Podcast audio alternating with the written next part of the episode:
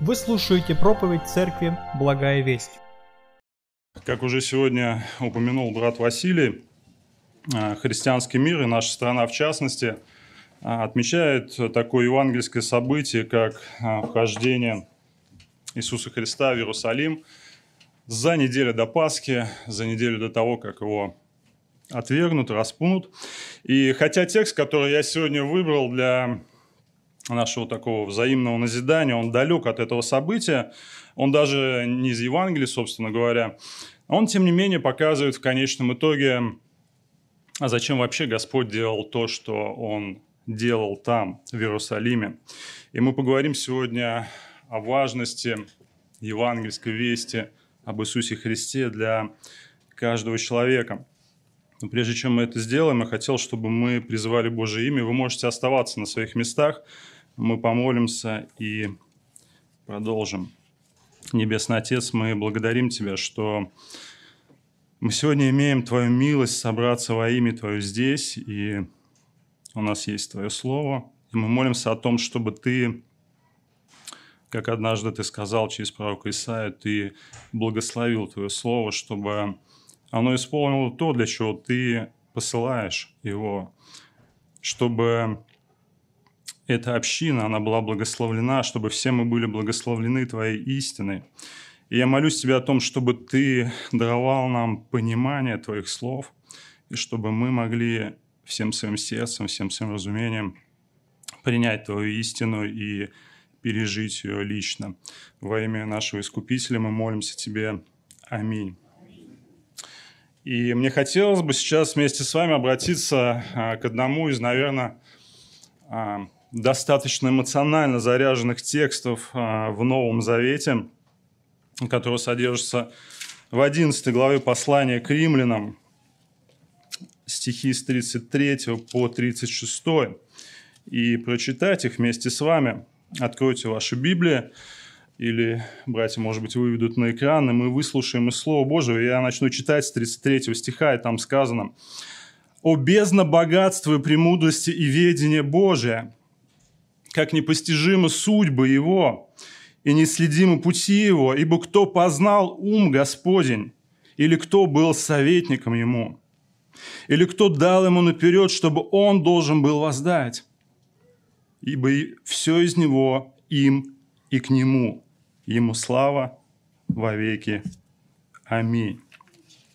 Мы только что прочитали с вами это удивительное, сильное прославление Божьей премудрости, Его славы. Я бы хотел бы обратить ваше внимание на то, кто это пишет и когда он это пишет. И все мы прекрасно помним, что автором этого послания к римлянам является апостол Павел, вот этих стихов. И из Писания нам достаточно много известно о жизни этого выдающегося человека, который во многом остается примером для подражания. И на сегодняшний день, не так ли, не так много людей, которые, как он, могли сказать в первом послании Коринфянам, чтобы ему подражали, как он Христу. И заметьте, когда апостол Павел а, выразил то, что мы прочитали с вами вот как раз в конце 11 главы, а, он начинает, когда он начинает прославлять Бога, когда он взрывается от того, о чем он думает и пишет – он делает это после того, как на протяжении 11 глав послания к римлянам он подробно, я бы даже так сказал, очень систематически излагает Евангелие об Иисусе Христе. И надо заметить, что к тому моменту, когда он пишет это послание, когда он писал эти строчки, то он уже около 30 лет, наверное, чуть более находился спасенным человеком, находился Детем Божьим. И к чему я это говорю? Просто подумайте о том, насколько значимым, насколько актуальным, живым, в конце концов, и реальным для Павла оставалось Евангелие Иисуса Христа. Спустя столько времени в своей жизни, в своем служении, он никогда не, ну, не, он просто не перестает поражаться, восхищаться, удивляться евангельской вестью. И для этого человека Евангелие, оно было а, частью его повседневной жизни, которому он не переставал удивляться спустя десятилетия своей жизни хождения со Христом. Это, о чем, это то, о чем он переживает, о чем он думает, что захватывает его. И Евангелие, оно никогда не может и не должно перестать восхищать и поражать верующего человека. Это то, что мне хотелось бы сделать сегодня, вернуться к важности благой вести, поговорить, если быть конкретнее, о необходимости Евангелия Иисуса Христа для каждого, кто здесь присутствует. Независимо от вашего положения, являетесь ли вы уже христианином или христианкой со стажем, или еще даже нет – и первый раз, возможно, что-то услышите об этом слове, как Евангелие Иисуса Христа. Для этого я хотел бы вас вернуть, конечно, с 11 главы в самое начало, в первую главу послания к римлянам, где апостол Павел, он только-только начинает говорить о важности Евангелия. Кстати, как кто-то сказал, вот э, ввиду того, что э, сегодня празднуется праздник или воспоминается вхождение Иисуса Христа, один человек а, такую вещь сказал о евангельском повествовании. Мы, мы глубоко заблуждаемся, если только думаем, что для понимания Евангелия или евангельских событий нам хватит только самих Евангелий, записанных на страницах Нового Завета.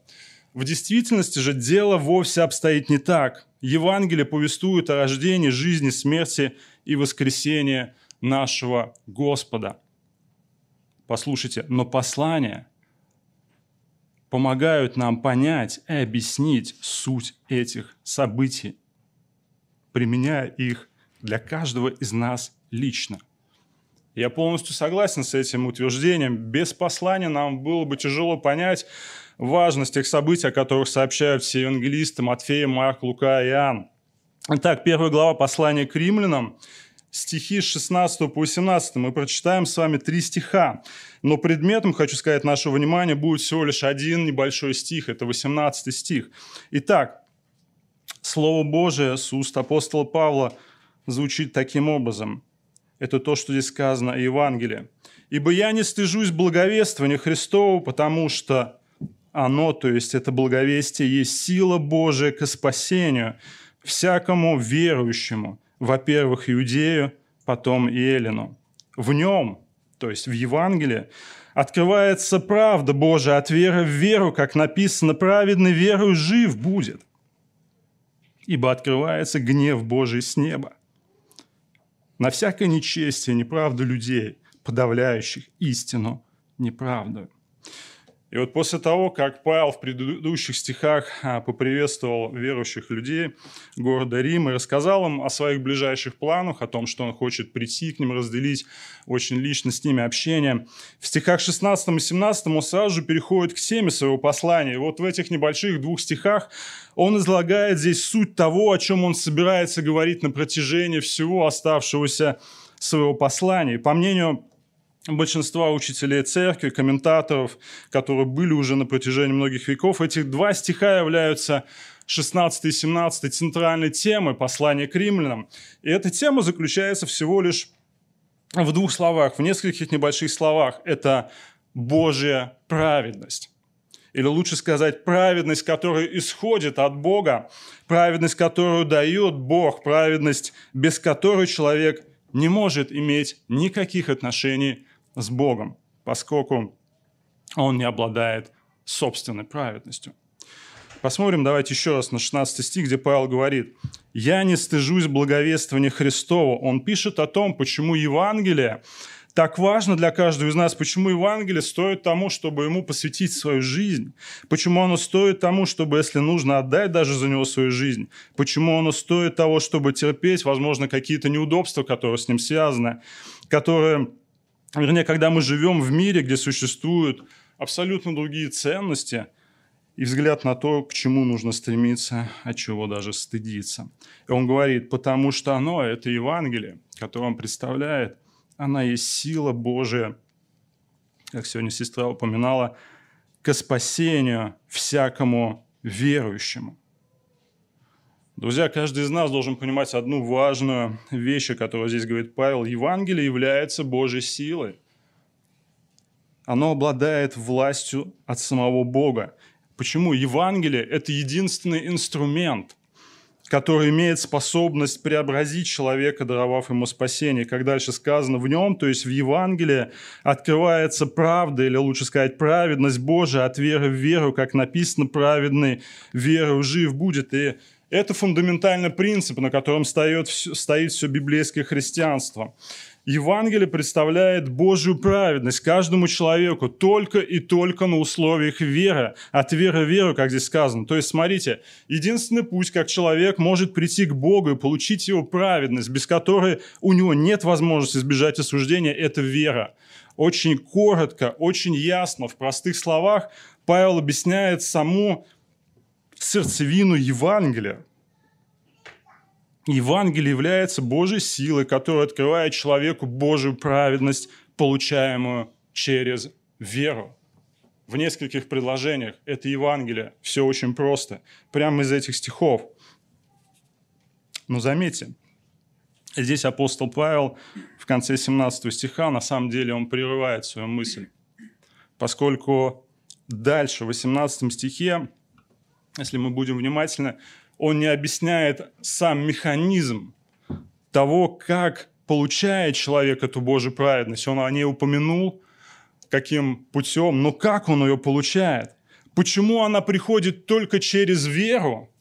Веру во что?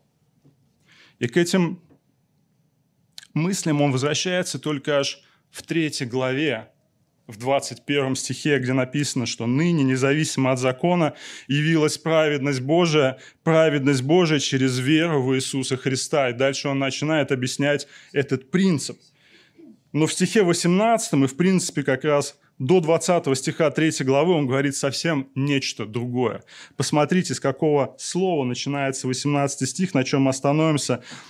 Это союз «ибо», или другими словами «потому что».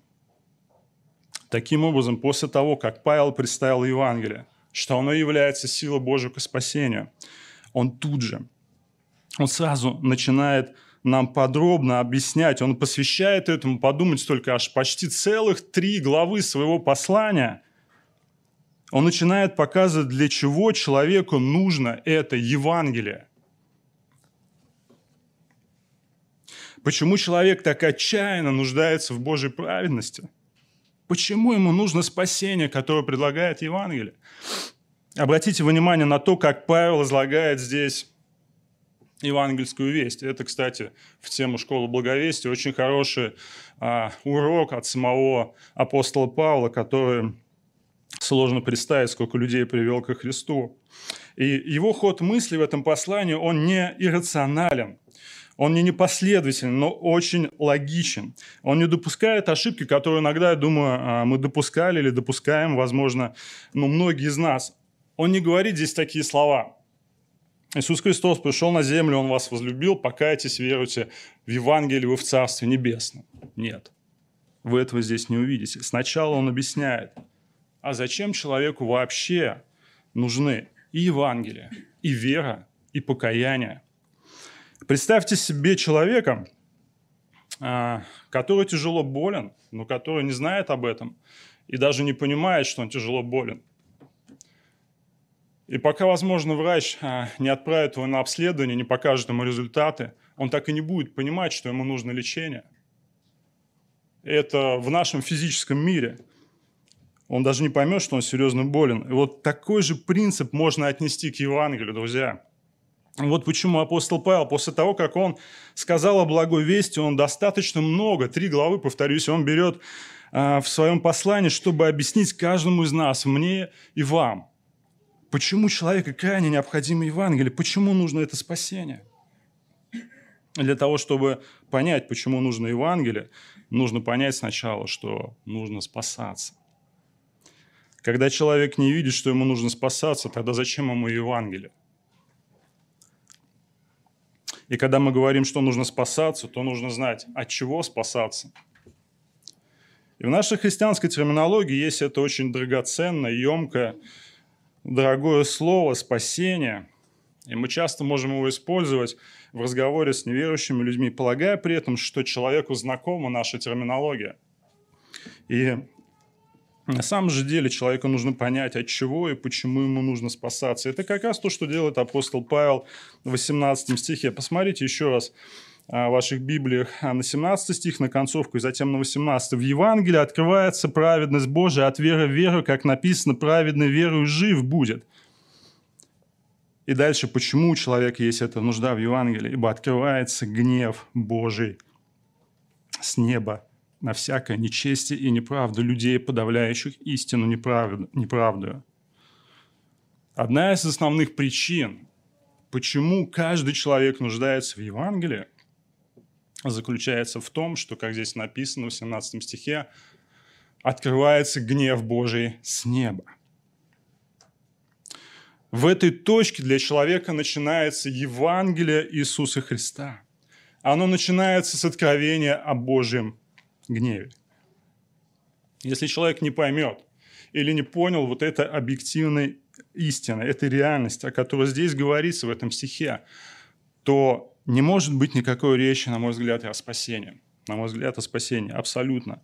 Полагаю, это может быть одна из причин, почему иногда на церковных скамейках могут находиться номинальные христиане – да, они исповедуют веру во Христа, они даже могут не делать каких-то явных грехов, они могут быть членами церкви, крещенными, если хотите, но они так никогда не осознали в своей жизни вот того, что здесь сказано в 18 стихе, реальности Божьего гнева и своей вины по причине своих беззаконий.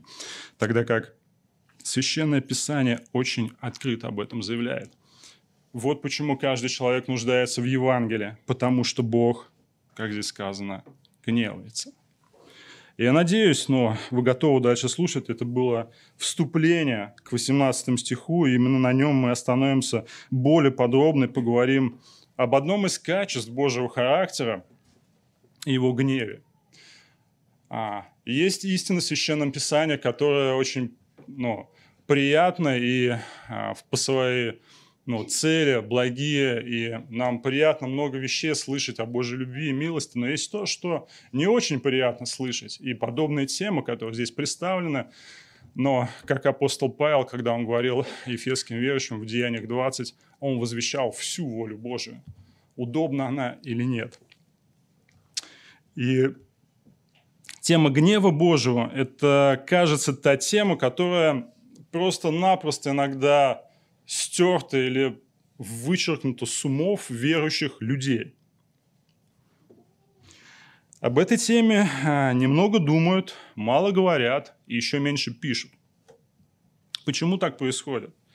Дело в том, что мы живем в мире, который по определению после грехопадения, он сфокусирован на себе, он зациклен на себе. А, мир, который стал полностью человекоцентричным. Такой мир гуманизма, где все вращается вокруг человека. И хотим мы этого или нет, а, но это незаметно, к сожалению, иногда пропитывает умы и сердца даже верующих людей, которых Бог спас.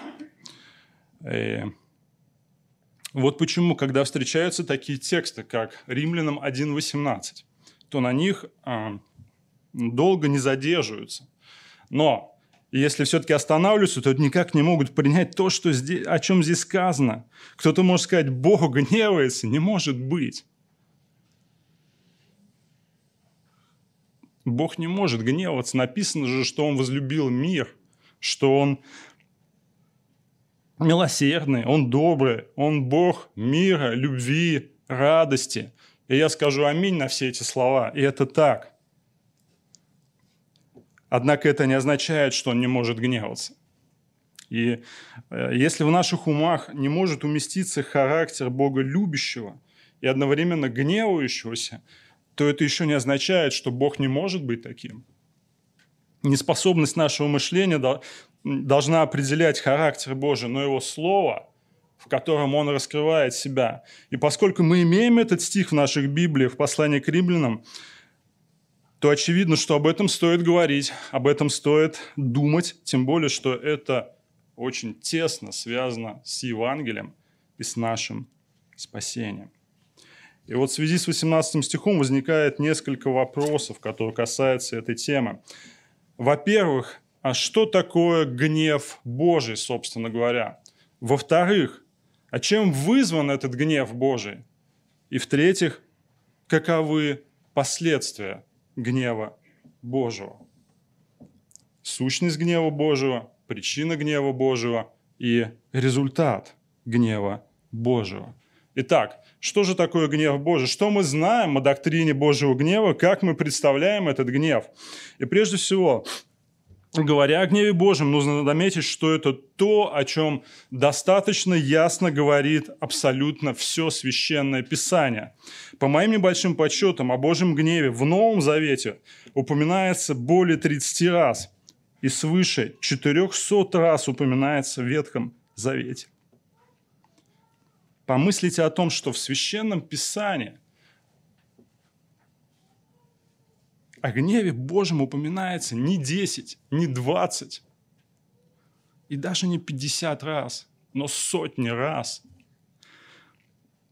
Перед нами, нашими глазами, когда мы читаем все Писание, это десятки историй, когда описывается гнев Божий.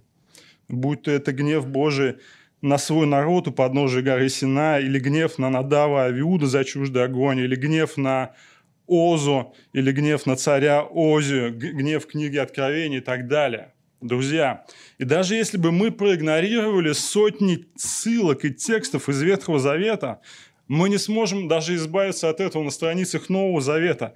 Я вам хочу сказать, что Новый Завет начинается Евангелие, они начинаются со служения Иоанна Крестителя – который говорит своим слушателям в пустыне, порождение Ехиднина, кто внушил вам бежать от будущего гнева, Матфея 3.7. В Матфея 23.33 сам Христос после того, как провозгласил серию проклятий на фарисеев, он громко восклицает «Змея!» Слова Искупителя. «Порождение Ехиднина, как убежите вы от осуждения в гиену. Также золотой стих всех евангелистов, Иоанна 3,16, там написано, что «Ибо так возлюбил Бог мир, что отдал Сына Своего Единородного, дабы всякий верующий в Него имел жизнь вечную». Но мы что-то пропустили в конце этого стиха. «Не погиб». Погибнуть – это означает попасть под вечный гнев Божий. Если мы в этом сомневаемся, то стоит прочитать концовку этой главы, стих 36, это апостол любви, он пишет, «Верующий в Сына имеет жизнь вечную, а неверующий в Сына не увидит жизни, но гнев Божий пребывает на нем». Как насчет посланий? В Ефесянам 2 главе 3 стих сказано, что все мы до своего обращения являлись детьми гнева. Это способ сказать, что постоянно характеризовало нашу жизнь надхождение под Божьим гневом. Чуть далее, в 5 главе 6 стихе, Павел там что-то подобное пишет. «Приходит гнев Божий на сынов противления». Второе послание Фессалоникийцам, 1 глава, 8-9 стихи, послушайте. Там сказано, приходит гнев Божий, на, а, прошу прощения, в пламенеющем огне, совершающего отмщение, не познавшим Бога не покоряющимся благовествованию Господа нашего Иисуса Христа, которые подвергнутся наказанию вечной погибели от лица Господа. От славы, могущества Его. И список можно продолжать. Это ясная мысль, которая представлена во всем библейском откровении. Один исследователь Священного Писания а, когда-то писал, простое изучение библейской симфонии покажет, что в Священном Писании больше ссылок на гнев, ярость, гнев Божий, чем на его любовь и милосердие.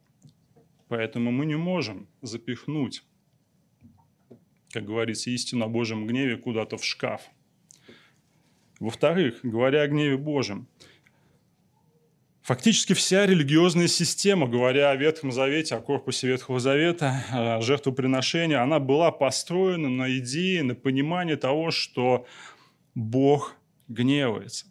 А, вы слышали о таком слове, как умилостивление? Это библейский, это библейский термин, который не один раз встречается.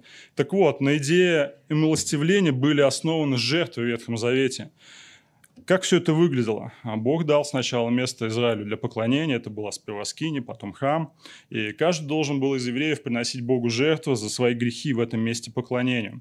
Обычно он приводил жертву ко входу скини собрания или в храм, на жертву возлагались руки в знак, в знак того, что грех был возложен да, на жертвенное животное, затем ему перерезали горло, испуская кровь. И кровь жертвенного животного олицетворяла собой жизнь о пролитии крови смерти. В Левитам, в книге Левит 17, а, глава, а, стих 11 сказано, что Бог установил это действие, чтобы что делать? Очищать души тех, кто приносит жертву. То есть жертвенное животное приносилось в жертву, чтобы тот, кто это делает, мог жить. За грех человеку нужна была смерть жертвенного животного.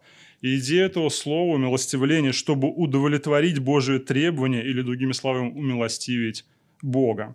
За грех должна была проливаться кровь, и грех должен был наказываться смертью. И эту функцию постоянно отображали тысячи жертвенных животных.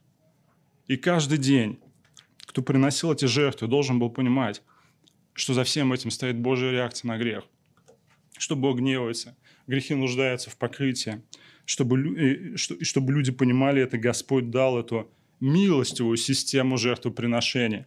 Кстати, еще задолго до того, как Христос пришел на землю, который должен был стать совершенной жертвой за наши грехи. О нем сказаны такие слова в книге пророка Исаия, это Евангелие Ветхого Завета, Исаия 53:10, там написано, что Господу было угодно поразить его, речь о рабе, о рабе Господнем, о Христе, о Мессии, и он предал его мучению, когда же душа его принесет, принесет что? Там сказано жертву умилостивления, он узрит потомство долговечное, и воля Господня благоуспешно будет исполняться рукой его. И, кстати, в Римлянам в 3 главе 25 стихе так и сказано, Павел напишет позже, что Бог предложил своего Сына в жертву умилостивления. Оказывается, еще в Ветхом Завете Христос представлен как та жертва, которая удовлетворит, покроет Божий гнев. Богу угодно было поразить его, поэтому он предал его на смерть. Почему? Потому что он единственный, кто может предстать за человечество, заслонив собой ярость Божьего гнева, удовлетворяя всем требованиям Божьей святости. Именно в таком контексте мы должны рассматривать такие места в Новом Завете, как первое послание Иоанна, 2 глава, 2 стих, и там сказано, что он, то есть Христос, есть умилостивление за грехи наши, не только наши, но и за грехи всего мира. Почему весь мир нуждается в жертве такой? Да потому что все находятся под Божьим гневом. В-третьих, когда мы говорим о Божьем гневе, то с ним нельзя шутить или несерьезно к этому относиться. Это, знаете, это не предмет какого-то легкомысленного философствования. Когда Бог заявляет выражение своего гнева – это что-то, что должно заставить содрогнуться. И для того, чтобы хоть немного представить, что же это такое, будет неплохо, если мы обратимся ну, такой книги пророка Наума. Не так часто можно услышать а, подобные книги. Но был такой в Израиле пророк Наум. И он писал а, послание Израилю, и оно было на самом деле направлено против врагов Израиля. И ему было дано такое видение гнева Божьего. Послушайте, книга пророка Наума, первая глава со второго стиха и ниже. Я просто прочитаю. «Господь есть Бог-ревнитель и мститель. Мстит Господь и страшен в гневе. Мстит Господь врагам своим и не пощадит противников своих. Господь долготерпелив – это еврейское слово, которое говорит, что он не моментально проявляет гнев и достаточно оттягивается это, но тем не менее он это делает. Он долготерпелив и велик могуществом и не оставляет без наказания. В вихре и в буре шествие Господа облако, пыль от ног его. Запретит он море, оно высыхает, и все реки иссякает. Вянет васан и кормил, и блекнет свет на Ливане, самые плодородные места в Израиле – Горы трясутся пред ним, и холмы тают, и земля колеблется пред лицом его. И вселенная, и все живущие в ней, в ней пред негодованием его, кто устоит, и кто стерпит пламя гнева его. Гнев его разливается, как огонь. Скалы распадаются пред ним. То есть, когда Писание представляет Божий гнев, то единственная реакция, как в этом тексте, которая должна быть у человека, это спасаться от этого гнева, это бежать. И что удивительно, Библия не занимается каким-то запугиванием грозного Бога, и это не делает а, Павел в послании к римлянам в нашем стихе. Библия просто констатирует факт того, что Бог гневается. Она показывает его реальность. И проблема человека в том, и людей состоит в том, что они этого как раз не видят. Они не видят весь ужас Божьего гнева. И есть люди, которые воспринимают а, истину о Божьем гневе как-то ну, либо крайне отрицательно, негативно, вообще не принимая ее, либо как-то размышляя об этом. А почему Бог должен на меня гневаться? А, я вроде бы ничего такого не делаю. Чем я могу заслужить такого отношения? И вот люди размышляют о Боге, почему так или иначе он поступает вместо того, чтобы спасаться от его гнева. Знаете, в Индонезии время от времени происходят различные наводнения, а, очень масштабные, которые уносят человеческие жизни. И такой момент однажды произошел 26 декабря 2004 года. И он ознаменовался трагедией огромных масштабов, которые э, принесшие море страданий огромному количеству людей. Дело в том, что почти в час ночи по всемирному координированному времени, а в той местности это было приблизительно без двух минут 8 утра, в глубинах Индийского океана, близ индонезийского острова Симюле произошло мощнейшее землетрясение амплитуды от 9,1 а, до 9,3 баллов. И оно породило целую серию волн, убийц или цунами, которые в течение нескольких часов принесли чудовищные разрушения на берега Азии, лишив жизни, по разным подсчетам, приблизительно 300 тысяч человек.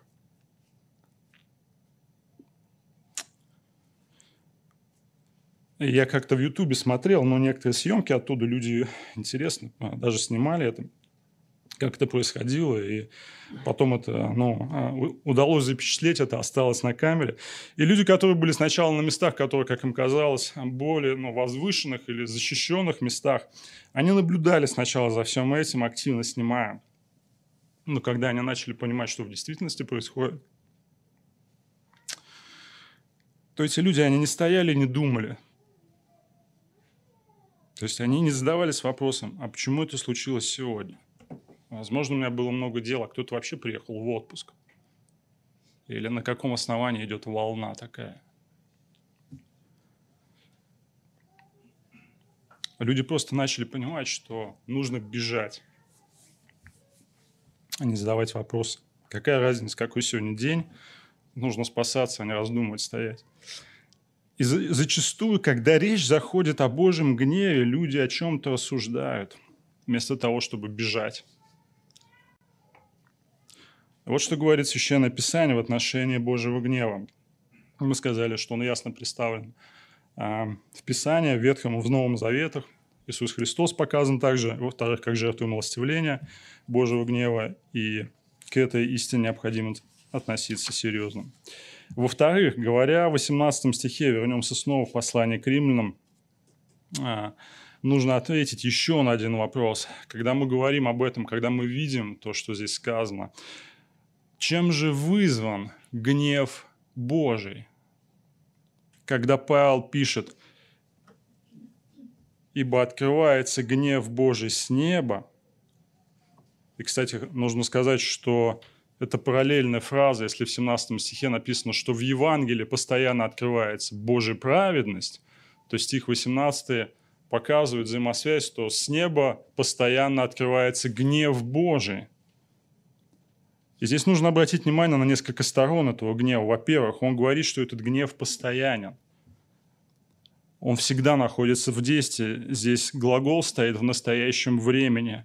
Это то, что постоянно происходит. И позже мы поговорим о том, в чем конкретно это выражается. И во-вторых, Павел пишет о природе этого гнева. Друзья, тот гнев, о котором он здесь говорит, это не просто какое-то недовольство. Нет, и мы должны избавиться от представления человеческого как какого-то неуравновешенного, вспыльшего человека, которого задели по мелочи, он выдает эту порцию гнева. Нет. Павел описывает здесь решительное и вполне определенное Божие возмущение и негодование. И когда Священное Писание говорит о том, что Бог разгневан, нам нужно спросить себя, а что же могло вызвать такую реакцию или вызывает такую реакцию у столь сострадательного, милостивого, долготерпеливого, любящего Бога?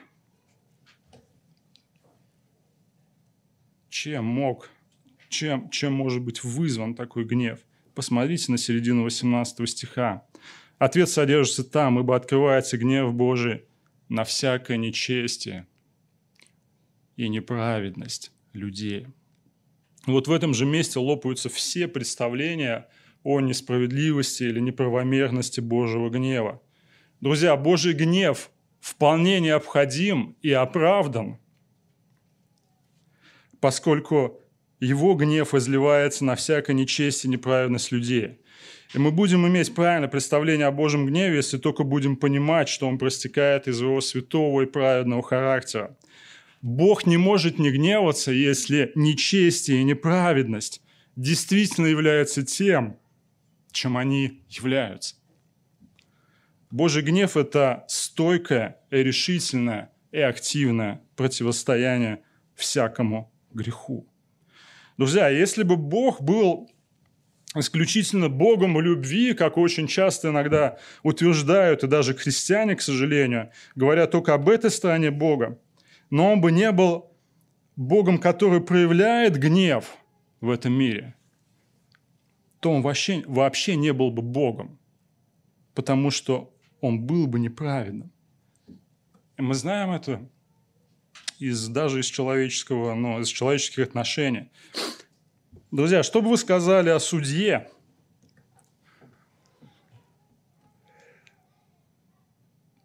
если бы он проявлял, так скажем, расположенность, любовь к хладнокровным убийцам или растлителям малолетних? Это точно был бы несправедливый судья. Никто бы такого не захотел. Поэтому, когда мы говорим о том, что Бог изливает гнев, это вполне закономерно. И апостол Павел исходит здесь из того простого факта, что каждый человек по своей природе – это падший человек, это грешник. И как он пишет в третьей главе, все под грехом и лишены славы Божией.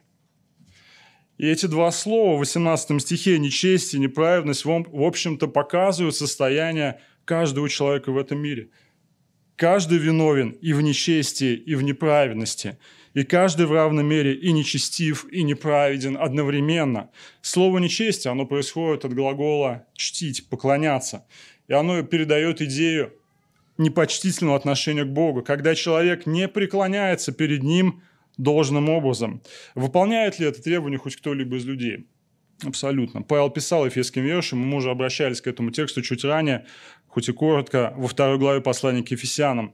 Он, кем мы были до своего обращения, он пишет, «И вас, мертвых, по преступлениям и грехам вашим, в которых вы некогда жили, по обычаю мира этого, по воле князя, господствующего воздуха». Вот она вся человеческая воля – нет никакой автономии на самом деле. По воле князя, господствующего в воздухе, духа, действующего ныне в сынах противления, между которыми мы все жили некогда по нашим плоским похотям. Вот она, эта свобода, исполняя желания плоти и помыслов, и были по природе детьми гнева, как и прочее. Вот кем был каждый из нас до обращения. Сыны противления, дети гнева Божьего. И второе слово в послании к римлянам, неправда, как у нас сказано, или лучше сказать, неправедность, оно передает идею греховности в поступках человека. И об этом, может быть, даже не стоит много говорить. Здесь, по-моему, все очевидно. Каждый виновен в неправедных поступках. И мы видим этот большой список в конце этой главы, где может каждый себя обнаружит, там сказано в 29 стихе, так что они исполнены всякой неправедности, блуда, лукавства, крастолюбия, злобы, исполнены зависти, убийства, распри, обмана, злонравия, злоречивые, клеветники, богоненавистники, обидчики, обидчики, самохвалы, горды, изобретательны на зло, непослушны родителям, безрассудно, вероломно, а, нелюбовно, непримиримы, немилостивы. Они знают праведный суд Божий, что делающие такие дела достойны смерти, однако не только делают их, но и делающих одобряют. Эти два слова, которые в 18 стихе, нечестие и неправедность, они тесно взаимосвязаны между собой. Одно порождает другое. Непочтение Бога приводит к греховному образу жизни, то, что мы прочитали. И в этих словах меня очень поражает то, как апостол Павел точно и вымеренно используют здесь эти слова. Заметьте, он не говорит, что Бог безосновательно гневается на человека. Бог заботится о своем творении, и каждый день нашей жизни, каждый день людей, которые восстают на Него в своей неправедности, лишь подтверждают эту истину. Но Он весьма разгневан на то нечестие и неправедность, которую творят люди, на то нечестие и неправедность, которая приводит людей к тому, что они подавляют истину о Боге в своей неправедности, буквально, или своей неправедности. Каждый человек стоит в такой, в такой позиции по отношению к Богу, что он противится ему в силу своей испорченной, падшей, греховной природе, в результате чего он попадает под Божий гнев. Люди подавляют, здесь написано, истину о Боге. Подавляют. Последнее, о чем стоит сказать, касаясь темы гнева Божьего, это последствия. Это последствия Божьего гнева. Каковы результаты того, что открывается гнев Божий с неба на всякое нечестие, неправедность людей, подавляющих истину в своей неправедности? В чем это видно? Возможно, когда вы говорите или упоминаете кому-то о Божьем гневе, я надеюсь, что вы это делаете. И в первую очередь, когда мы говорим о Евангелии, вам могут возразить. Но я нормально живу, со мной ничего не происходит. Или как оса в 72-м псалме, который увидел в благоденствии нечестивых, как они процветают.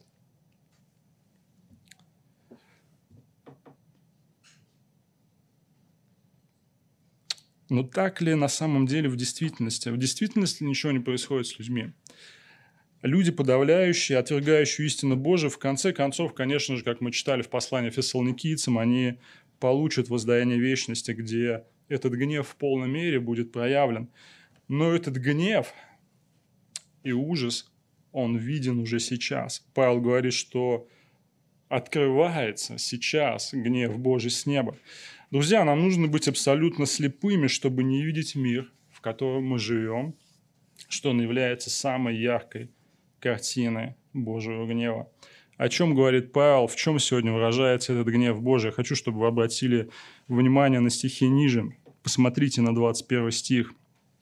Когда люди отвергают Божию истину, от, отказываются прославить Бога как Бога, вот что происходит. То и предал их Бог в похотях сердец их нечистоте, стих, 24, стих 21. Эм, не 24. Бог предает людей греховным страстям их сердец. Стих 26. «Потому предал их Бог постыдным страстям». Бог предает людей всевозможным греховным извращениям, о которых тут пишет Павел. И дальше, 28 стих, это троекратное «предал», то и предал их Бог превратному уму. Бог предает людей превратному уму. Вы слышите это?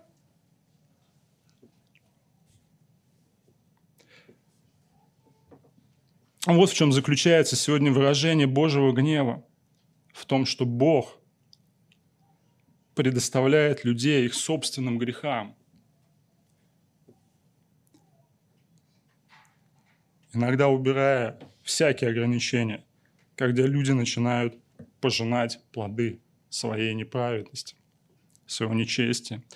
И это, знаете, это самое ужасное, что может происходить с человеком в земной жизни, когда Бог придает человека тому, чтобы он ходил своими путями, как Ефесянам Павел сказал, по воле князя, господствующего в воздухе, исполняя желания помысла свои, погружаясь в пучину греха все больше и больше. Это тяжелое бремя жить под рабством, тяжестью греха. И если Христу пришлось а, заплатить своей жизнью, чтобы избавить человека от этого греха, то подумайте, насколько человек быстро погрузится в пучину греха, будь он предоставлен сам себе. И в свете того, что сегодня было сказано об откровении гнева Божьего, хочу обратиться к каждому из вас, друзья, кто здесь находится, кто находится в этом зале или смотрит трансляцию. Действительно ли вы пережили лично то, о чем сказано в 18 стихе этой главы, первой главы послания к римлянам. Не ваш сосед, который сидит рядом с вами, не ваш друг, подруга, жена, муж, дети, но вы лично.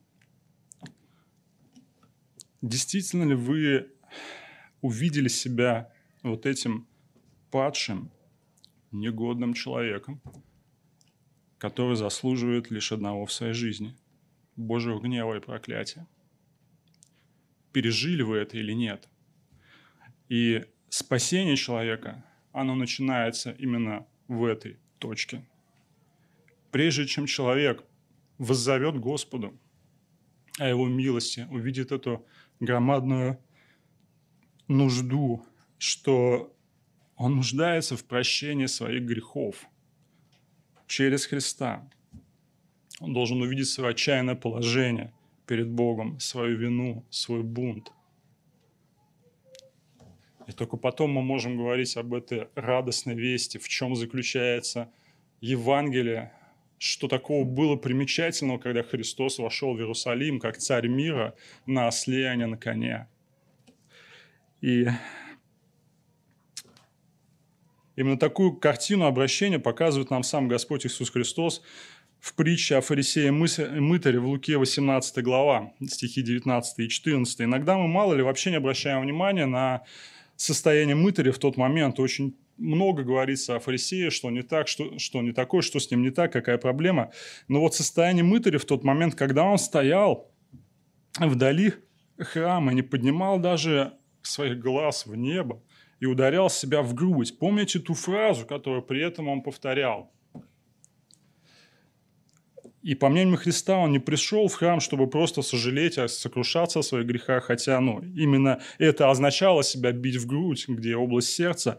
Но что он при этом говорил? Он говорил, «Боже, будь милостив ко мне, грешнику». И вот эта короткая фраза «будь милостив» – это то, о чем мы сегодня с вами говорили. Это слово в греческом буквально означает отчаянную просьбу об умилостивлении –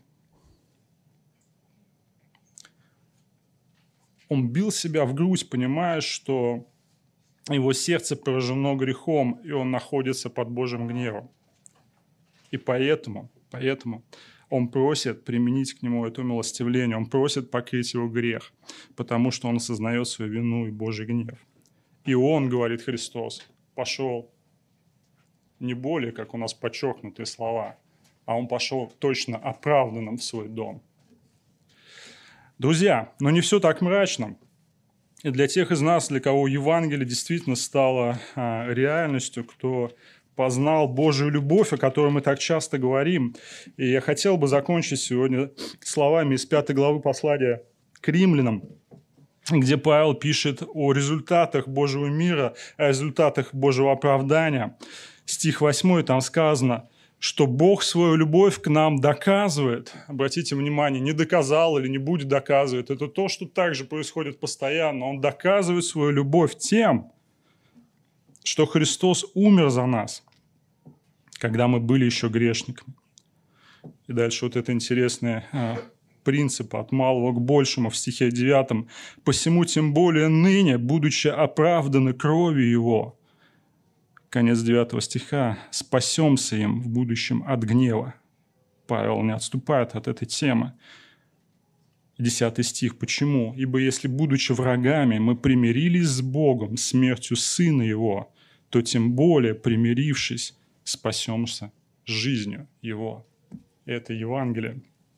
Братья и сестры, и хотел бы вас ободрить, чтобы вы продолжали идти, продолжали стоять в вере. Это то, что у нас есть самое драгоценное. Это действительно Божья любовь, но мы понимаем, откуда она приходит, в ответ на что она приходит в нашей жизни.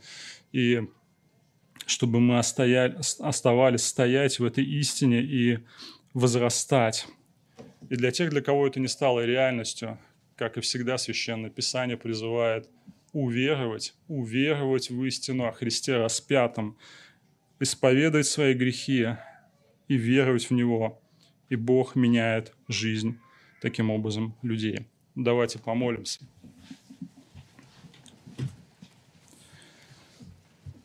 Наш Отец, мы благодарим Тебя за Твои неисследимые глубокие истины, и мы благодарны Тебе за Евангелие, Господи. Мы благодарны Тебе за послание к римлянам, в котором изложена эта истина, которой мы спасаемся, Господь.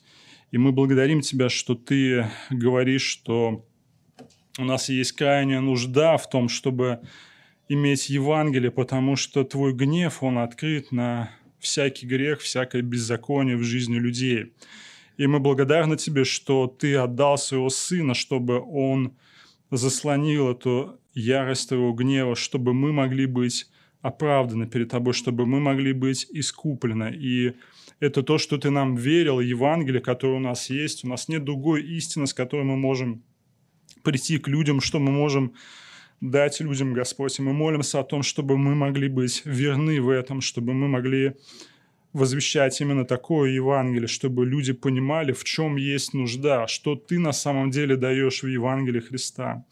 О наш Господь и Искупитель Христос, и мы благодарим Тебя, что Ты сделал это неизмеримо большое благо для нас, умерев на кресте, и что таким образом Ты не просто избавляешь нас от Божьего гнева, но даешь нечто большее, помимо всех тех благословений, которые мы имеем, и Твоей любви, благодати, оправдания. Ты приводишь нас к самому Отцу в Его присутствие и даешь нам увидеть настоящую подлинную Божью славу. Мы благодарим Тебя за это и прославляем, и молимся во имя Твое Духом Твоим Святым. Аминь. Местная религиозная организация Церковь Евангельских христиан-баптистов «Благая весть» зарегистрирована 24 июня 1999 года. ОГРН 103 773 974 3007